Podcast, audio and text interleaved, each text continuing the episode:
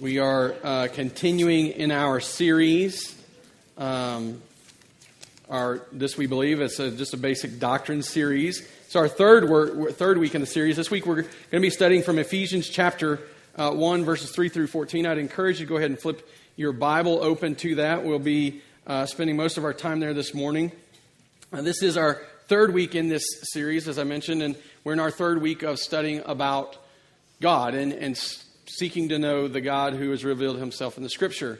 And we're not after seminary level degrees. That's not what we're after. I'm not trying to trying to dig at this to the point that we could all uh, say, "Oh, got a master's level degree now," and that's not what we're after. We're just really seeking to get to the essence or the essentials of these doctrines that unite us as a local body of believers, the things that we agree upon together that unite us as a church. But more than that, the essentials unite us to the big C church or the church that has existed and that, that exists across the world today and the church that's existed uh, in the past and into the future as we are united together in Christ.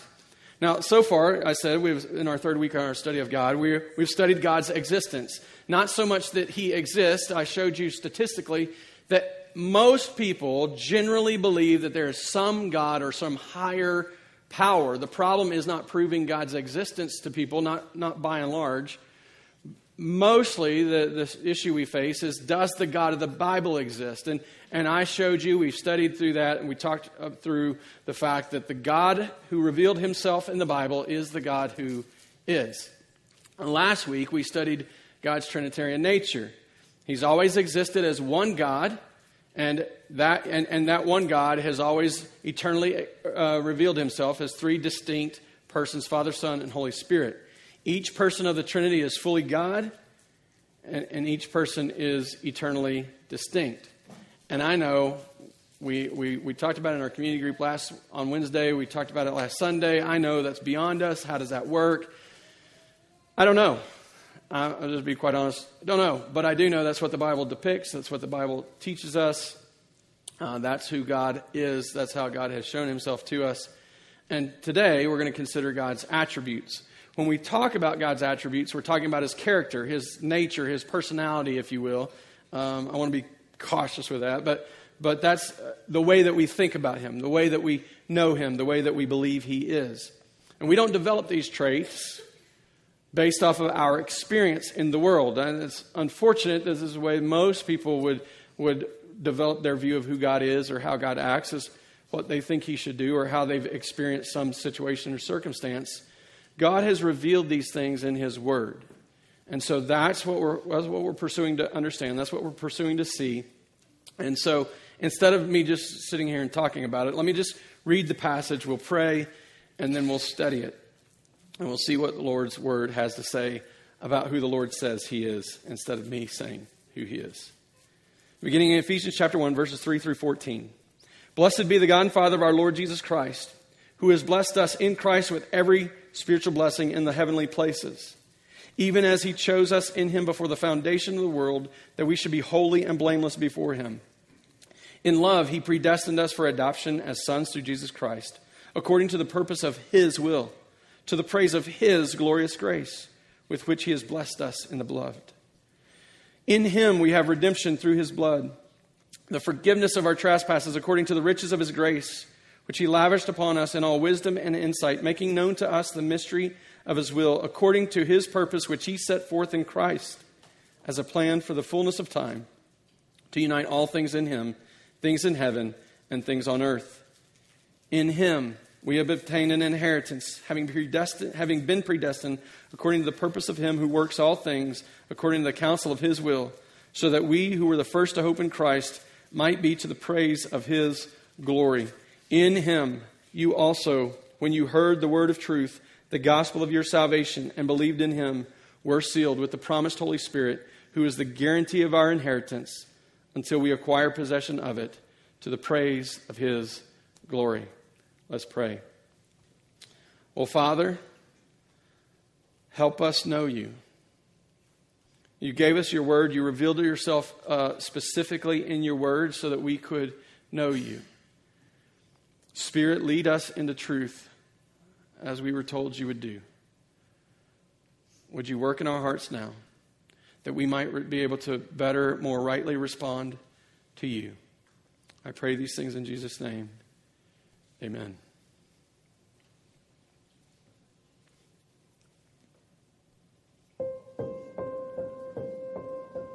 Do you believe there is a God? Yes, I do. I believe in a creator of sorts. Um, God is just one name. I don't necessarily believe in God. I believe in a higher being, I guess. believe about? I believe that, that He's there to take care of us and here to help us. And if not that in your life, you're not going to go very far. Whoever, whatever it is, has a lot of control over us and our lives. I don't really know. There's too much stuff in this world that we just can't know. God is the supreme creator. To me, it's probably someone that uh, look to for advice and guidance mostly. Have you ever read the Bible? Um, I took a Bible as literature class in college, but that's about as far as I got into it. Do you read the Bible? Uh, no, I don't. I, uh, I'm skeptical of organized religions run by men. It was written a very, very long time ago, so the wording in some parts of it can be taken out of context because, of course, the context is way different now. People have did some changes in it, you know what I mean? But the word, I still think it's fine. I believe that the Bible is God's word and it's perfect. The overarching messages that it sends are good, and that's those are the things that can be taken away from it. So, do you believe that there's a heaven? I'm not 100% sure on that one. I, I, I would hope. I would hope so. I try to live my life in such a way that, you know, if there is a judgment and an afterlife and whatnot, they're going to look positively on me. I believe if you do the, to the to commandments as best you can, just do the very best you can and try, put the effort forward, then you will have an afterlife. Until you get there, you, you won't know, right? That's the that's the part of it. How would you define what sin is? Do you believe there is such a thing as sin? Yeah, I think, you know, things that harm the people around you for your own benefit are sinful, you know? There's no hierarchy of bad or, uh, bad or wrong to me. It's all wrong. But by the same token, judge not lest ye be judged, because we're all fallible. I don't think by nature man is sinful, and this is just me. I'm not too familiar ex- with exactly what the Bible says about sin, to be perfectly honest with you. But I don't think by nature man is sinful. I, I would, yeah. So I would say no, basically, to that question. Okay. If you have the answer, I would like to know. That video opens with two questions Do you believe in God? What do you believe about Him? And over and over, maybe with the exception of a couple, well, the exception of maybe one person, we didn't get to hear from her very often. They were all basing their view of who God is, of how they feel. And from there, everything fell apart. Their views of afterlife, their views of uh, what sin is and how to define it. In fact, if you notice, the, their definition of sin had nothing to do with God, had everything to do with how we treat each other. There's a problem with that. That God's not just some higher power who, who created and then, and, and then now is just sitting around waiting to, to give us some little blessing like Santa in the sky. That, he, he's not a, a puppet that's pulling on strings as if he uh, is the puppeteer, you know, and he's just making things happen.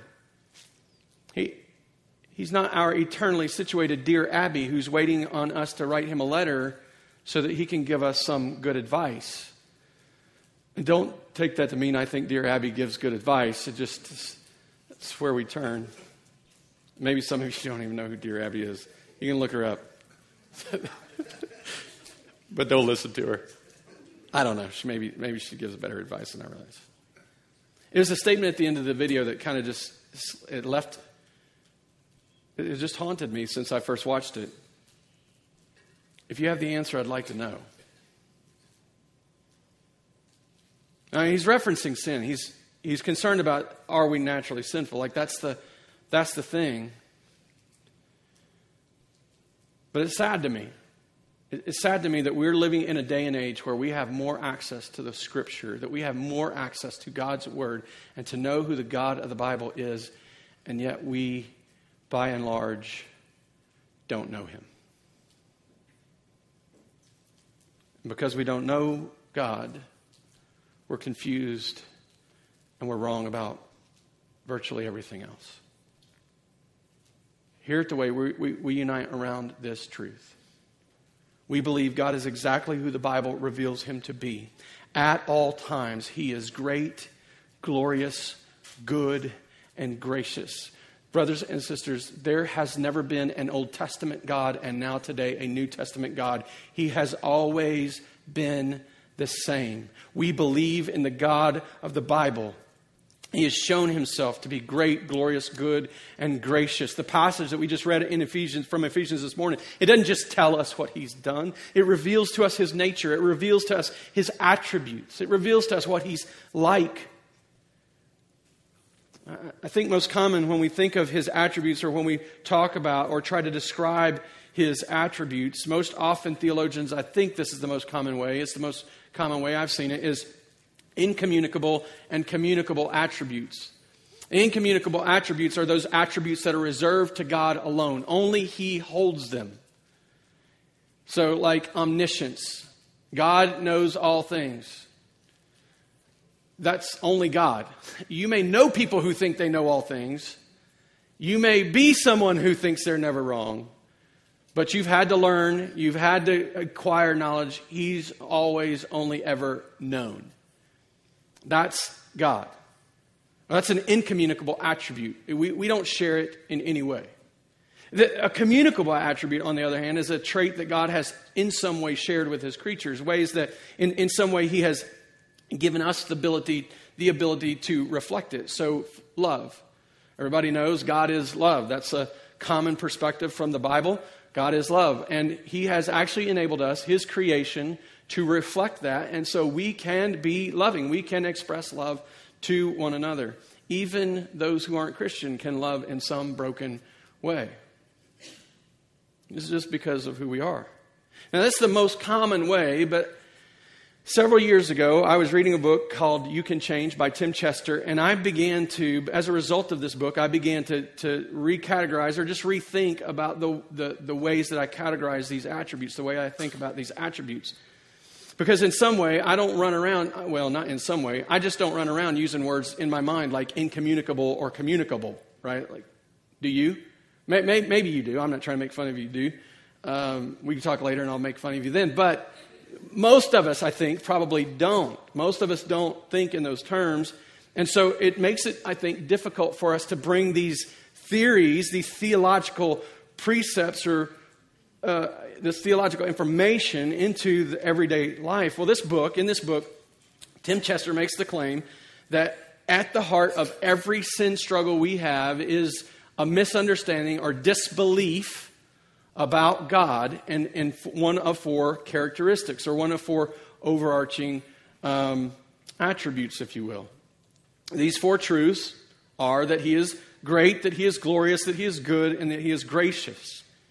That if we believe these things, we don't have to force change through behavioral changes like, we, uh, well, I want to save more money, so I'm going to start this behavior to be able to save more money. Or I want to be more generous, so I'm going to start this behavior of just giving money away. I'm not saying that that can't in some way produce some amount of change. God can use even the most broken things. But his point, his, his position is that for change to naturally occur within us if we would begin to believe that God is great, that God is glorious, that God is good, and that God is gracious. Change would happen from the inside out, and although it would still be difficult, it would still come with some measure of resistance. It wouldn't necessarily be easy. It would happen. Well, these truths, they've, they, they, they, I've just told you what they are. They've been come to, come to be called the four G's, and a number of other people have picked up on this and found it useful. But, but as I think about it, it enables me, as I've begun to categorize God's attributes in these ways, it's begun to enable me not just to have these theological categories, but they become very practical to my everyday life. And, and, and so I'm not saying anything different than what others have said that have gone for generations before. The God of the Bible is the God who is. The way He's revealed Himself is the way that we are to see Him, to, to approach Him, to know Him. But I want, us to, I, I want us to look at this in this way because I don't want us to just walk around here with knowledge and say, I know God is, and be able to use words like omniscience or uh, omnipresence or omnipotence and, and, and act like we, we, we got it all figured out when our life is falling apart. What, what I'd much rather understand is that we believe these things about God and they, and they change the way we act. So, in, in, this passage in Ephesus, there are a lot of things that we could point to. There are a lot of things that we could see that God has done. And we could, we could, we could build a number of different lessons out of this. In fact, some have taken uh, uh, whole books just to describe each of the things that's going on here. But I just want us to ask one question of this text What does it teach us about God? Do we see his greatness, his glory, his graciousness, his, or his goodness and his grace? Do, do we see it at play here? Well, I'll give you a hint.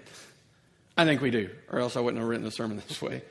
Um, and we'll start with his greatness. God is always great. This speaks to his eternal attributes, the, the, the, the, personality traits, the characteristics that distinguish God from man and set him above us as God and keep us where we are as his creation. These eternal attributes, I've, I've, mentioned them in passing already. Omniscience, that's all knowing. He knows everything. He, um, he's omnipotent. He's all powerful. He can do all that he desires to do. He is omnipresent. He is everywhere at all times and all places. He exists outside of time. He is not limited in time and space the way you are, the way I am. He is eternal. According to this passage in Ephesians, He's known you from before the foundation of the world. Look at verse 4. Even as He chose us in Him before the foundation of the world. Before God said, Let there be light.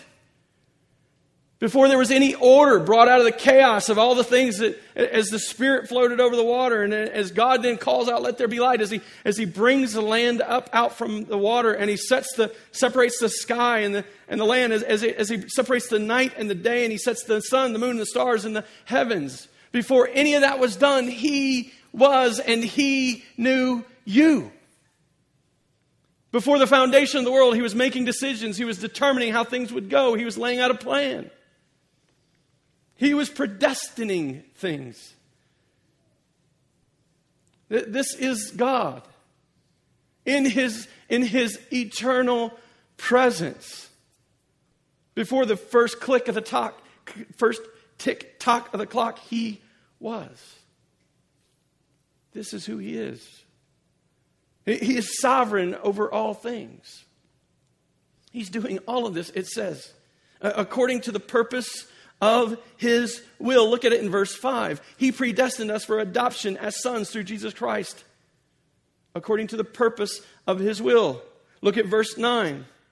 Making known to us the mystery of his will, according to his purpose, which he set forth in Christ, as a plan for the fullness of time, to unite all things in him, things in heaven and things on earth in him, he says in verse 11, in him we've obtained an, obtained an inheritance, having been predestined according to the purpose of him who works all things according to the counsel of his will. He is sovereign.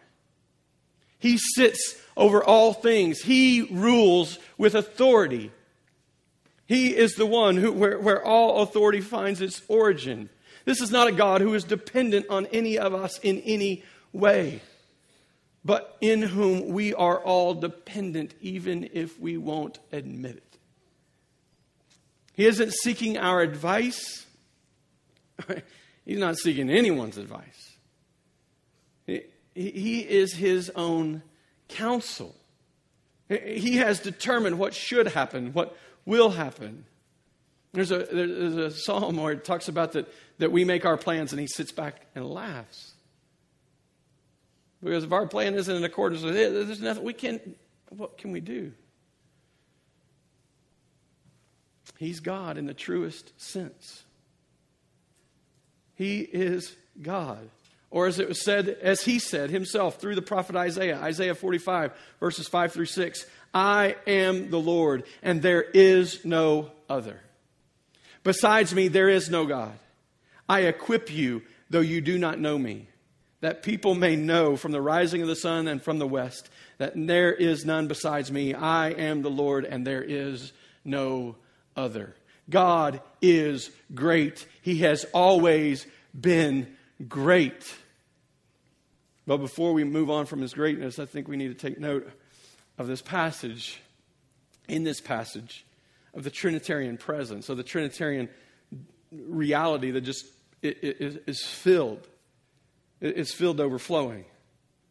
God the Father is present, and He is doing all this work through Jesus Christ, His Son. In Him, He has chosen. In Him, He has, he has predestined for adoption. In Him, He has given us grace. In Him, we are redeemed. In Him, in Him, in Him, in Him, all in Christ. This is the distinguishing factor between this being a promise to the whole world and a promise to a particular people.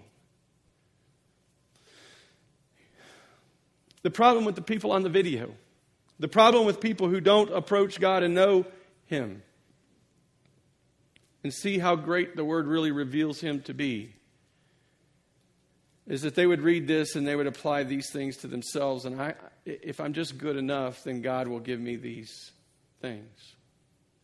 Did you hear the one man who said, Well, if you just obey the Ten Commandments and just measure up, he has no idea what he needs God to do on his behalf through Jesus Christ.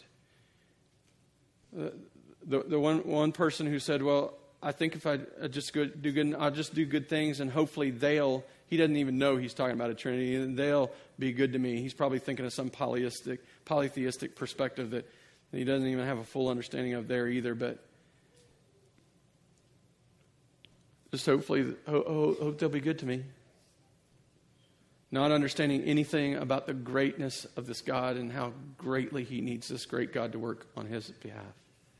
But here's this Trinitarian perspective God the Father working through Christ his Son and the Holy Spirit sealing those of us who have been, who, who, who this is applied to until we acquire possession of it. This God is great. There is nothing higher than him, there is nothing over him, there is nothing above him. Every ounce of authority finds its, finds its source in him.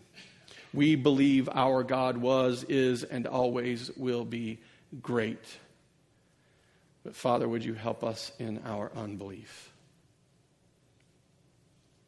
I don't know that we live that way every day, do we? Do you? He is. That's what the Bible shows him to be. God is always glorious. This is the revelation of his greatness. Uh, uh, let, me, let me distinguish these two for just a second. Uh, John Piper talks about the glory of God in this way. He says, The glory of God is the going public of his infinite worth. We might just as easily say the glory of God is the going public of his greatness. So God can be great, and we never have a chance to know it if he doesn't make it known. Uh, Martyn Lloyd-Jones, an, uh, another, uh, another great theologian, wrote a book, uh, Great Doctrines of the Bible. It's actually three volumes. I would commend it to you if you like to read those kind of things. The glory of God, he writes, the glory of God is the biblical way of describing his greatness, his splendor, his majesty. We read of the glory of God filling the house, the temple, and the glory of God being manifested in dim vision to certain people. This means that they had some conception of the greatness, the splendor, the majesty, the might of his being. Imagine that night on the, uh, out in the field as the shepherds were watching their flock at night. I know it's not Christmas, but it's okay. We apply this passage. What happened? An angel appeared in the sky. The glory of the Lord shone around them. His majesty, His excellence, His greatness was made known to them. What did they do? They cowered. They were scared. They were, they were in fear. And everything that's happening here, everything that's happening in this passage from Ephesians, he is doing it to the praise of his glorious grace. He is showing us how great he is by the magnificence of his power and his plan. None of this is something that we could accomplish on our own. None of this is something that we could do by our own might or our own power. None of this is something we even understand needs to be done if we're to have the hope of heaven, if we're to enjoy the inheritance of eternal life. We don't have this knowledge except that He give us this knowledge. We don't have this perspective of Him except that He make this perspective known. God is great, and He has always been showing us His greatness by revealing His glory. As it was saying, said about Jesus Christ as He put flesh on and dwelt among us, we have known His glory, glory of the one and only. And then He stood on a mountain with Peter, James, and um, John. Stands on a mountain, and it says that He began to shine with this bright light. I always picture this like lightning type of light shining off of him. His glory was revealed. They understood something about God in that moment. They understood something about Jesus Christ in that moment. And it would be as a result of that that when he was standing in them in front of them in the flesh, as he was standing in front of them in the flesh, the resurrected Lord, they would worship him because they saw the glory of God and on and through him. See, God can be great. He is great. He doesn't need us to know it for him to be great. And he could have been great all along. And none of us know it. At the moment that Adam and Eve fell, at the moment that they rebelled and, and went their own way, he could have sent them from the garden. He didn't have to clothe them, he didn't have to do anything on their behalf. He could have let creation just go to itself, and he could have been the deist God that deists say exists. This great God with all this power, the one who could say, Let there be light, and he could step away and just let us to ourselves. He would be great, and we would never know it. Thank God that he is great and he is glorious. That he is revealing his glory, that he is revealing his greatness as, as expressed by his glory. We believe we believe our God was, is, and always will be great and glorious. God is always good. This speaks to his moral or ethical being.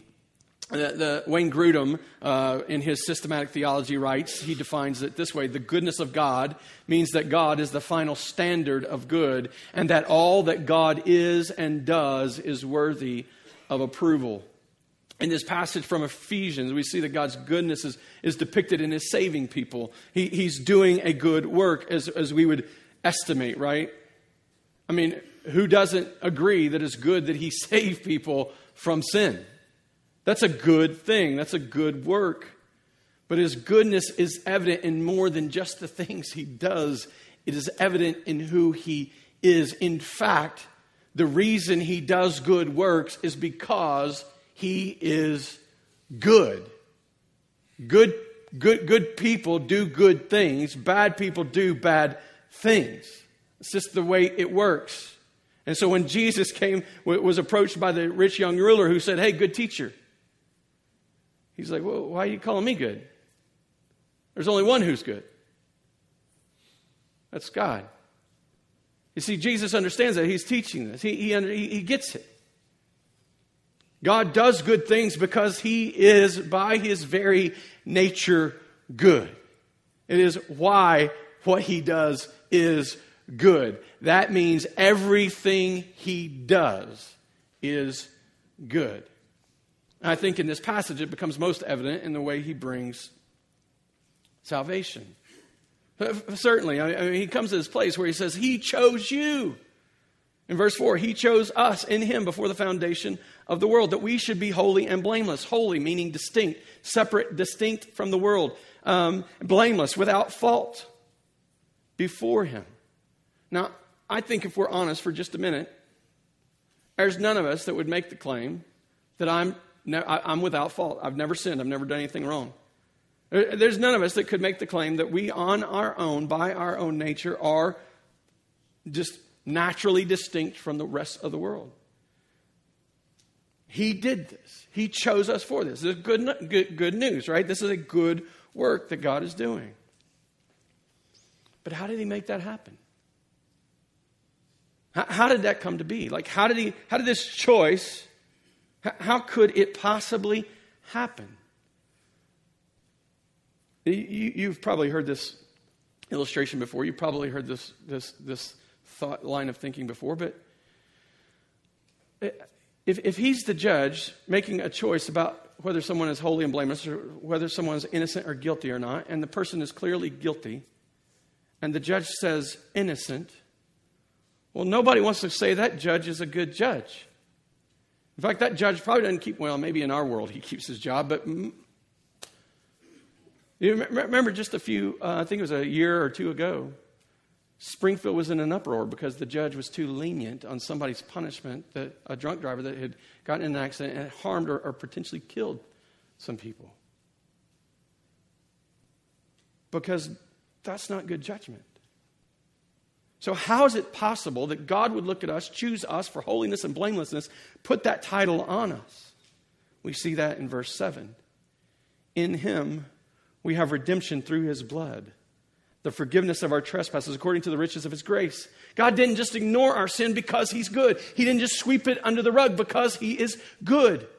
If he had ignored our sin, if he hadn't dealt with it, if he had just looked past it, then he wouldn't be, couldn't be good. It's because of his goodness that he doesn't just overlook sin, that he actually deals with it, that he actually pays the, the debt that our sin occurs. If we're going to be called holy and blameless, then that debt has to be paid. And because God is good, that's exactly what he did. Because there's nothing that's going to change the fact that God is good. It means that he's completely pure, righteous, holy, just, that he does everything right, there's no sin in him, no darkness, no shifting shadow.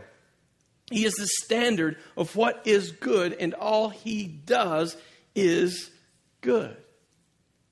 And one final aspect of this goodness that I think we ought to consider is that it's always desirable.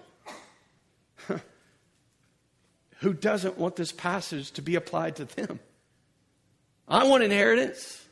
I want grace lavished over me. I, I want holiness and blamelessness. I, I, I, want, I want that. Who, who doesn't? Who, who wouldn't? It's easy to agree with when we like what it is.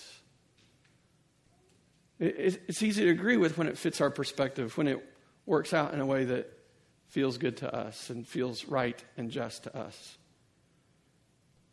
It's not so easy to agree with God's goodness if we don't like what He's doing. See, that's where we struggle, isn't it? I'm learning a lesson.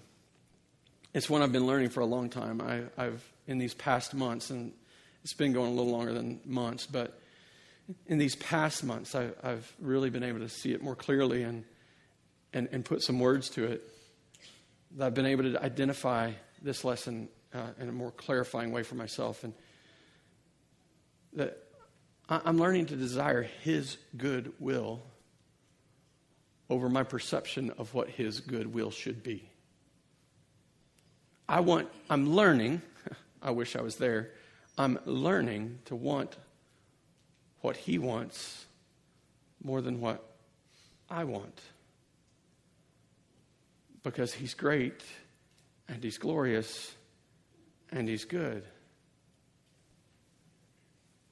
Well, what I'm learning is that his will for me is more desirable than my own will for me. I, I think I have a good plan. I think I have good intentions. I, I think what I want is a good thing. But I'm so limited in what I can know and what I can perceive and actually what I can accomplish. And I'm not great. I'm not glorious. And, and let's just be honest. I'm, apart from Christ, I'm, I'm not even good.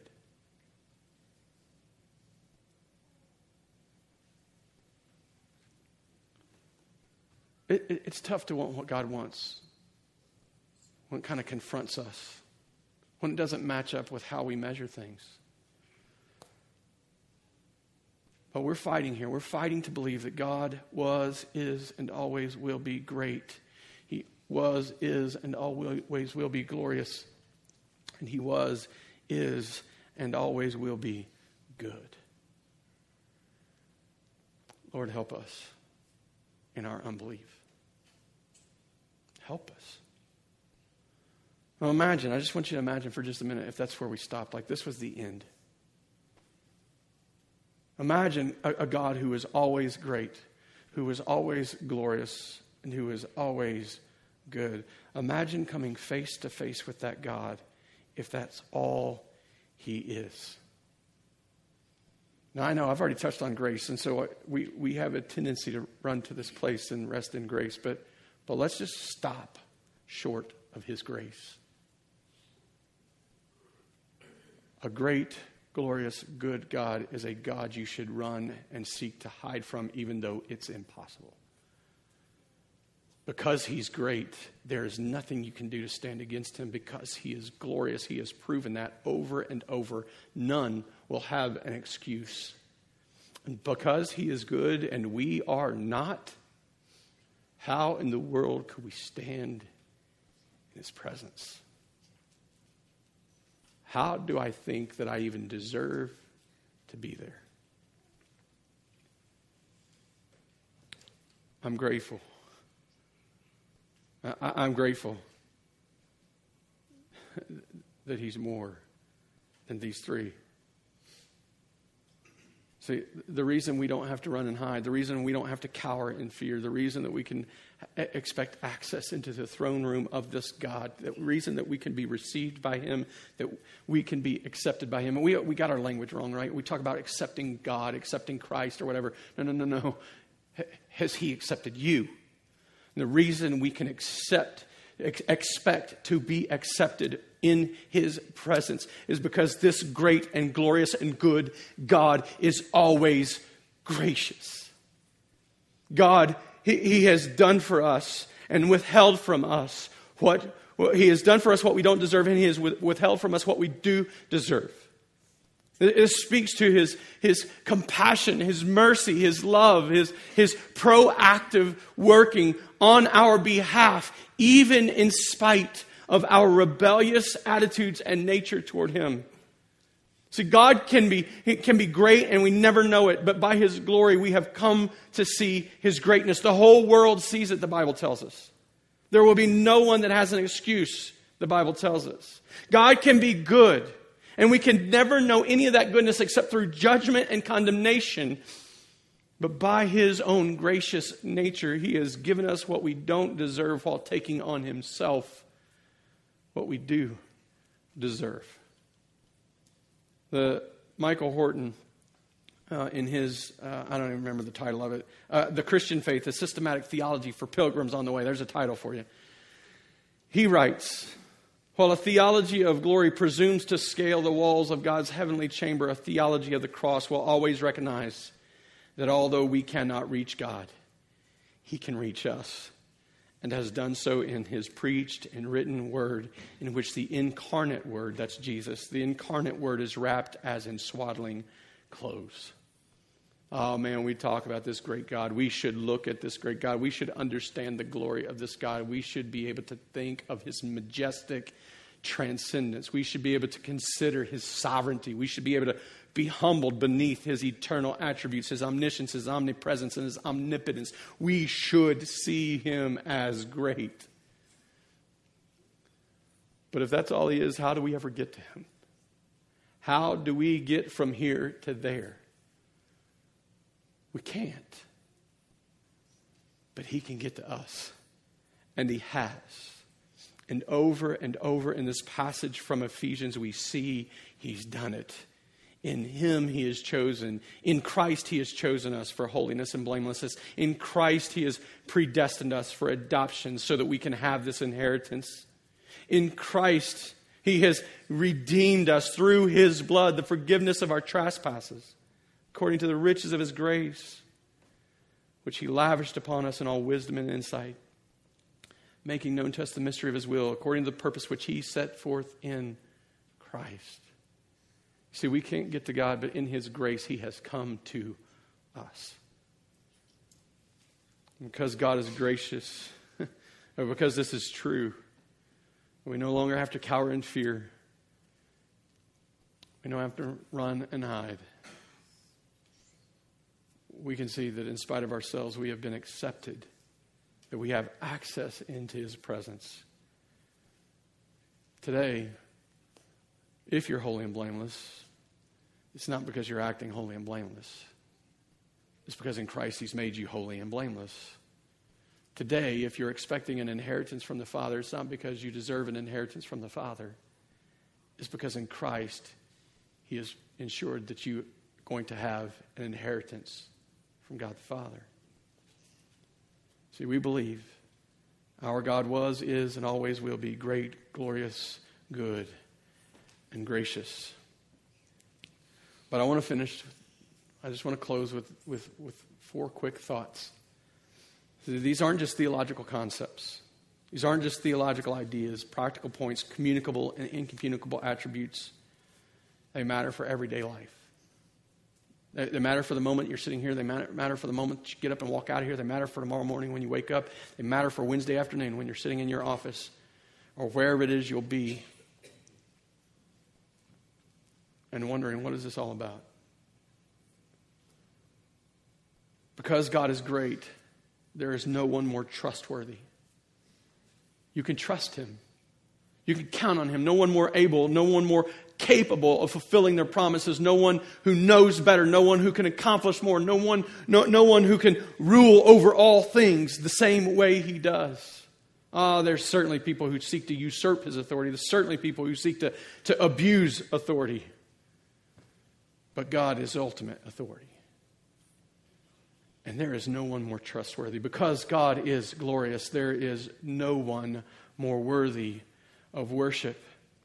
This is the right and natural response.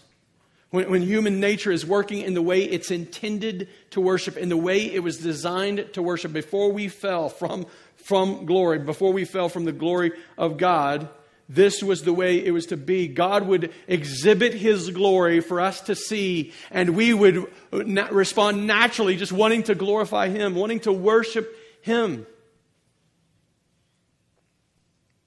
He's shown us these things. He's shown us His greatness in His glory so that now we know. And now, even now, in our redeemed state, we can worship Him because there is no one more worthy. In everything you do, from getting out of bed to eating an ice cream cone to standing and preaching a sermon.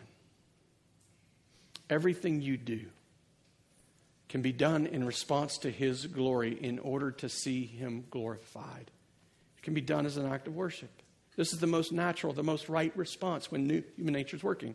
Because God is good, there is no greater gain than Him and His will. Oh, we pursue all kinds of things. We, we, we run after all kind of junk. The, the world packages its stuff in nice, shiny packages, and, and they advertise it as if it's the answer to our problems. Over and over and over, these things fail us. They leave us disappointed. They leave us wanting something else. They leave us thinking, well, it's not just this thing, it's something on top of it. So we live in debt we, we pursue things like relationships and occupations and seek satisfaction from possessions and money. And over and over and over, we heap up this debted, indebtedness. And we find over and over and over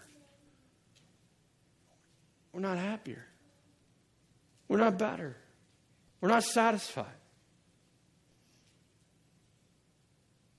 God's the greatest gain. Get Him. There is no better. You get Him and you get His will, and there is nothing else more satisfying. Because God is gracious. He gives Himself to us as a gift. He gives us all of this His greatness, His glory, His goodness. He gives it to us as a gift. You don't have to earn this from him. You don't have to present your, you don't have to bring your presentation, your PowerPoint with your 10 points of why you deserve some blessing from God. In Christ, He has blessed us with every spiritual blessing. Not some, not one or two, every spiritual blessing. He, he didn't give it to us because we deserved it. He didn't give it to us because we earned it. He didn't give it to us because he was obligated to. He gave it as a gift because that's what the gracious God does. So, for, that you, for, for you that have trusted him, so, so for you that are trusting him and growing in your faith, rest. Just rest. Lay your deadly doing down.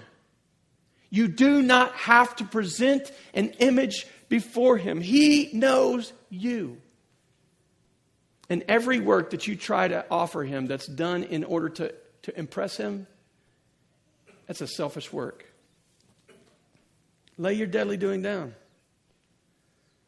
And, and, and then do everything you can do, everything that you do, do it to glorify him. Your life will be radically changed. And even those things that are duty will seem like delight. For, the, for, for, for you that have never trusted Him, for you that have, have never understood, never cared to know, but are sitting here today, confronted with this great, glorious, good, and gracious God, let me encourage you to trust Him today so that when you're confronted with his glory, you won't have any reason to cower in fear because you will know that in Christ you are accepted, that you have access, that you can stand in his presence, and you can enjoy his inheritance. Would you trust in him and him alone? Let's pray.